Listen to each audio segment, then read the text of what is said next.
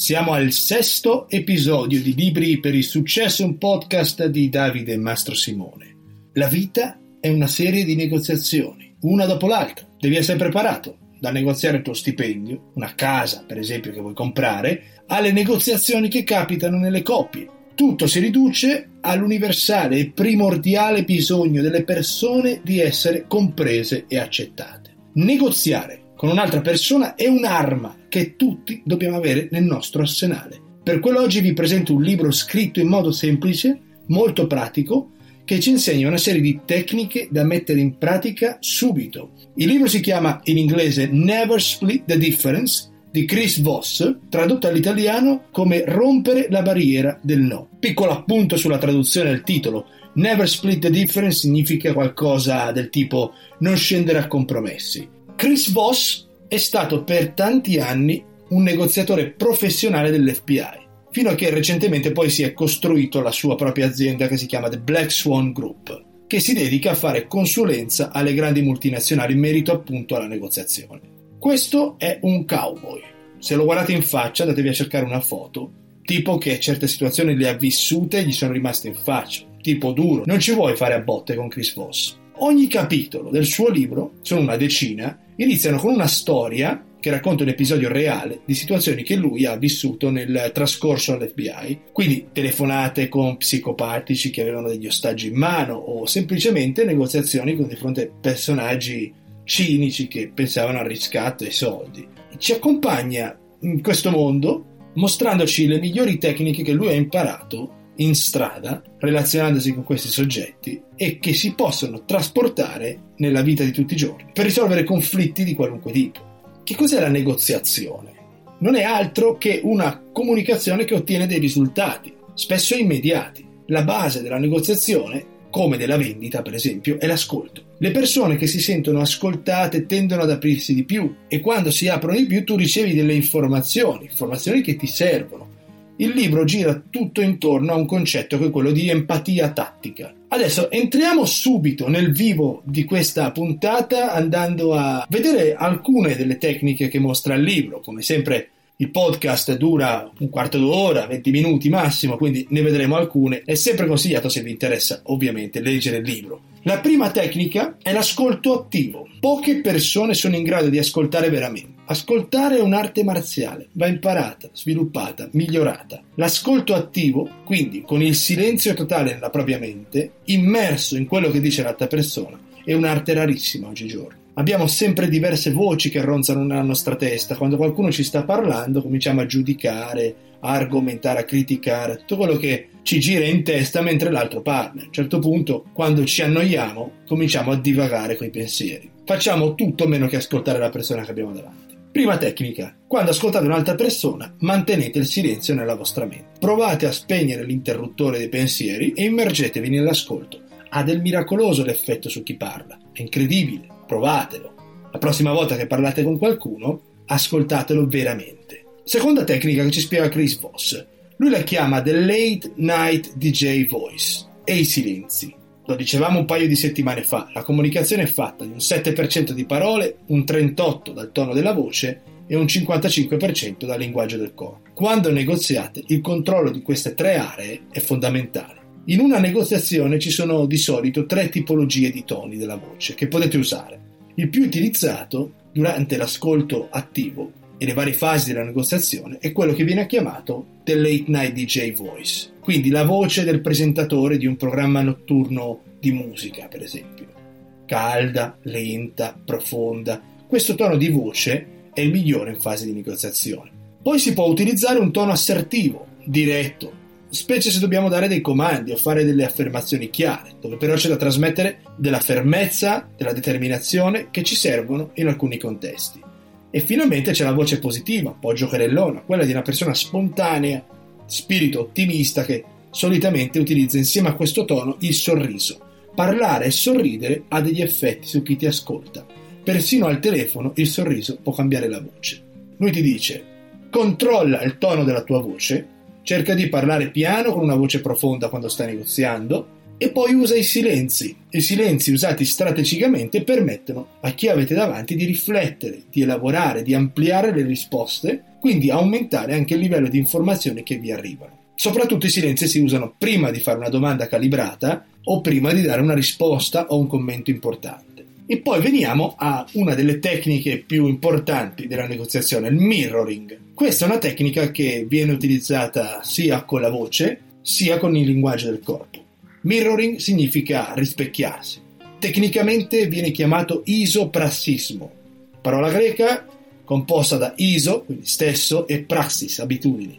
In sintesi, significa replicare, imitare i gesti e le posizioni del vostro interlocutore per esempio sedersi più o meno allo stesso modo, catturare i suoi gesti e copiarli, però in modo sottile e naturale, perché se fatto platealmente diventa una pantomima, quindi attenti a usare questa tecnica a livello corporale. Mentre a livello linguistico significa allinearsi al modello verbale della persona che è di fronte. Le persone parlano utilizzando tre sistemi diversi ed è molto semplice capire quello che usano e replicarlo. Provateci.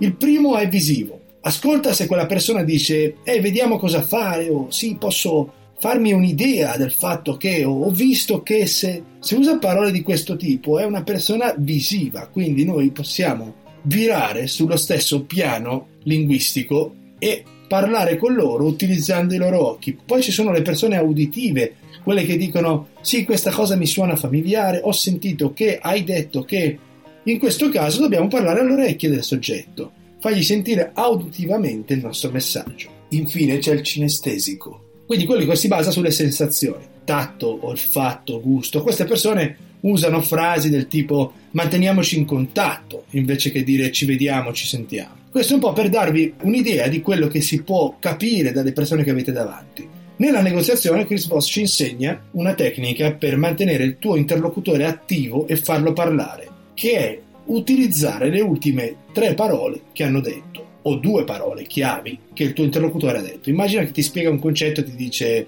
nel nostro dipartimento di comunicazione il problema è il fatto che ogni decisione dobbiamo passare per un processo molto complicato e verticale. Ok, in quel momento tu lo guardi, fai un silenzio, con tono interrogativo gli dici un processo verticale complicato. Questa situazione comporta quasi naturalmente che lui cominci ad, ad, elaborare quello che ha appena detto. Spiegherà perché è un processo verticale, complicato. Ragazzi, potete andare avanti a parlare mezza giornata con le persone con questa tecnica, provatela. Ripetete in modo interrogativo le ultime due o tre parole chiave di quello che dicono. Hanno fatto un esperimento su due gruppi di camerieri. Il primo, quando il cliente finiva l'ordinazione, diceva frasi tipo grazie, perfetto, nessun problema e se ne andava. Il secondo invece faceva una cosa diversa ripeteva l'ordinazione al cliente. Per esempio, ok, un piatto di spaghetti e un salmone con le verdure, e se ne andava. Questo secondo gruppo, nel 70% dei casi, riceveva una mancia maggiore. È disarmante a livello di semplicità l'utilizzo di questa tecnica, provatela, ottimi risultati, però non credete a quello che vi dico io, provate a farlo. Poi c'è il labeling. Label in inglese significa etichetta, quindi etichettare. Questa tecnica serve a consolidare le emozioni dell'interlocutore e fare in modo che sia chiaro a voi che le avete capite e ricevute. Etichettare una scorciatoia verso la parte intima delle persone che avete davanti. Funziona così. Si usano frasi del tipo mi pare di capire che, mi sembra che, ho la sensazione, ho la percezione che. Questa tecnica è molto complessa perché se non usata bene rischia di far saltare la persona che avete davanti, magari eh, ti può dire come ti permetti a dirmi che mi sento così o che mi sento così.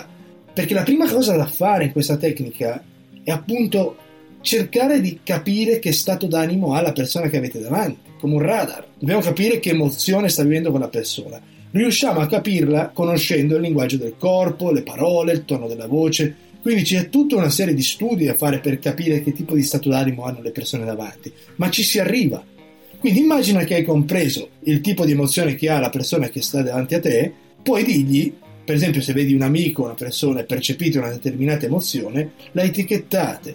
Percepisco un po' di nervosismo oggi, ho come la sensazione che tu sia un po' triste. Una volta detto questo, una volta etichettato, di solito si sta zitti, si usa un silenzio, perché poi in teoria vogliamo che sia l'altra persona a elaborarlo, confermarlo. Di solito la gente tende a ampliare, spiegare o rinforzare, invece è un errore, stai zitto e nel silenzio lascia che l'altra persona elabori se vuole. e questa è una tecnica che si usa per creare un collegamento, una connessione con l'altra persona. E poi ci sono le calibrate question, quindi le domande calibrate.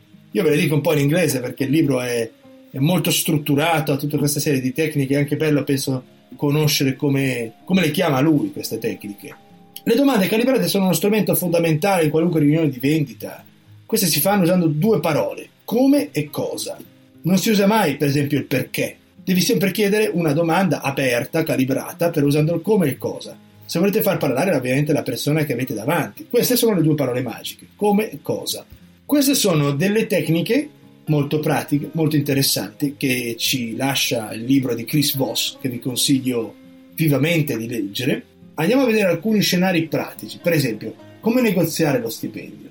Prima cosa importante, il capo, il proprietario, il tuo manager, loro partono sempre dal presupposto che gli impiegati sono degli egoisti e pensano solo a loro. Quindi dal momento che ti metti a sedere per negoziare il tuo salario già parti male, perché se tu non gli stai dando qualcosa di più di quello che gli davi ieri, perché vai a chiedere i soldi? Il mio consiglio è affrontare la negoziazione in modo diverso. Per esempio, ti metti a sedere e gli dici mi rendo conto che tu possa credere che penso solo alla mia situazione e sono egoista.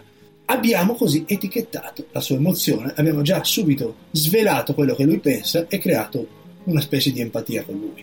E gli chiedi come posso essere utile allo sviluppo e alla crescita dell'azienda? Come posso fare per rendere cruciale il mio ruolo, per il nostro obiettivo comune? e poi magari gli proponi qualcosa di diverso rispetto a quello che fai. Vi faccio un esempio, vi faccio il commerciale, ho delle regioni che gestisco, potrei sedermi e dirgli vorrei entrare in un nuovo mercato, un mercato che attualmente non stiamo toccando e ho la sensazione che stiamo perdendo del denaro nel farlo. Ho un piano preciso, mi serve un po' di tempo e vorrei discutere la possibilità con te di intraprendere questo progetto. Immaginatevi la reazione, non state chiedendo niente State mettendovi sul piano dell'azienda, offrendo qualcosa che prima non c'era. In questo momento il tuo datore di lavoro si trova davanti a una proposta che immediatamente se non accetta sta già perdendo soldi, perché perde la possibilità di entrare in un nuovo mercato commercialmente. Questo è il modo che io uso nel mio settore per chiedere un aumento. Andare a dargli qualcosa che prima non c'era. Ovviamente se volete scrivetemi nel blog del post www.libriperisuccesso.com se ci sono situazioni magari specifiche a un settore vi aiuto volentieri a darmi la mia opinione su come approcciare la negoziazione dello stipendio in un determinato lavoro. Poi un'altra cosa, una tecnica bellissima, eh, quando dovete chiedere dei soldi precisi a qualcuno, magari vuoi un aumento, dovete rispondere con un numero preciso, mai rotondo. Per esempio, volete uno stipendio di 33.742 euro. Ora, vi spiego perché. Se tu dai una cifra rotonda viene quasi automatico a abbassartelo. Se tu vuoi 9.000 euro in più all'anno, l'altro sta già pensando di dartene 6. Se tu invece dici 9.213 euro, questo lascia poco spazio alla negoziazione, perché sicuramente è un numero che viene da un calcolo. Che cazzo chiede 9.213 euro in più? Ne chiedi 9, come ti dicevo, te ne offrono 6. Se invece chiedi quelle cifre precise, inventatela. Quello ci rimane di stucco, perché può essere una percentuale in più del tuo salario, può essere in base allo sforzo che stai facendo, però qualunque cosa sia è frutto di un calcolo preciso che tu hai fatto e ha dato quella cifra. Non risulta poi naturale andartela a negoziare. È complicato andare a chiedere un aumento senza dare nulla in cambio. Un altro piccolo scenario, un altro piccolo bonus eh, di questo podcast, a volte ci capita a noi commerciali di mandare centinaia di mail a clienti e questi non rispondono. Quello che bisogna fare è scrivere una mail di questo tipo. Buongiorno cliente, volevo sapere se avevate abbandonato l'idea di continuare con questo progetto. Punto. Questa domanda fa scattare certi meccanismi e al 90% vi rispondo. Provate. In ogni negoziazione, in ogni accordo, il risultato finale dipende dalla decisione della persona che avete davanti. E non possiamo controllare le decisioni altrui con la logica e con il compromesso. Possiamo però creare la situazione, l'ambiente migliore per parlare, ascoltare e negoziare con le persone. Metterle a loro agio è l'unico che conta. Fatele parlare. Sapete qual è il segreto della vendita? Parlare il 20% del tempo in una riunione e far parlare l'80% al cliente. Se avete un'ora di tempo, non parlate più di un quarto d'ora, 20 minuti. Gli altri lasciateli al cliente. Penso che nel podcast di oggi strumenti per far sì che questo succeda ne abbiate. E poi un'altra cosa importantissima, In una negoziazione il controllo della situazione ce l'ha chi ascolta, non chi parla. Grazie e alla prossima settimana.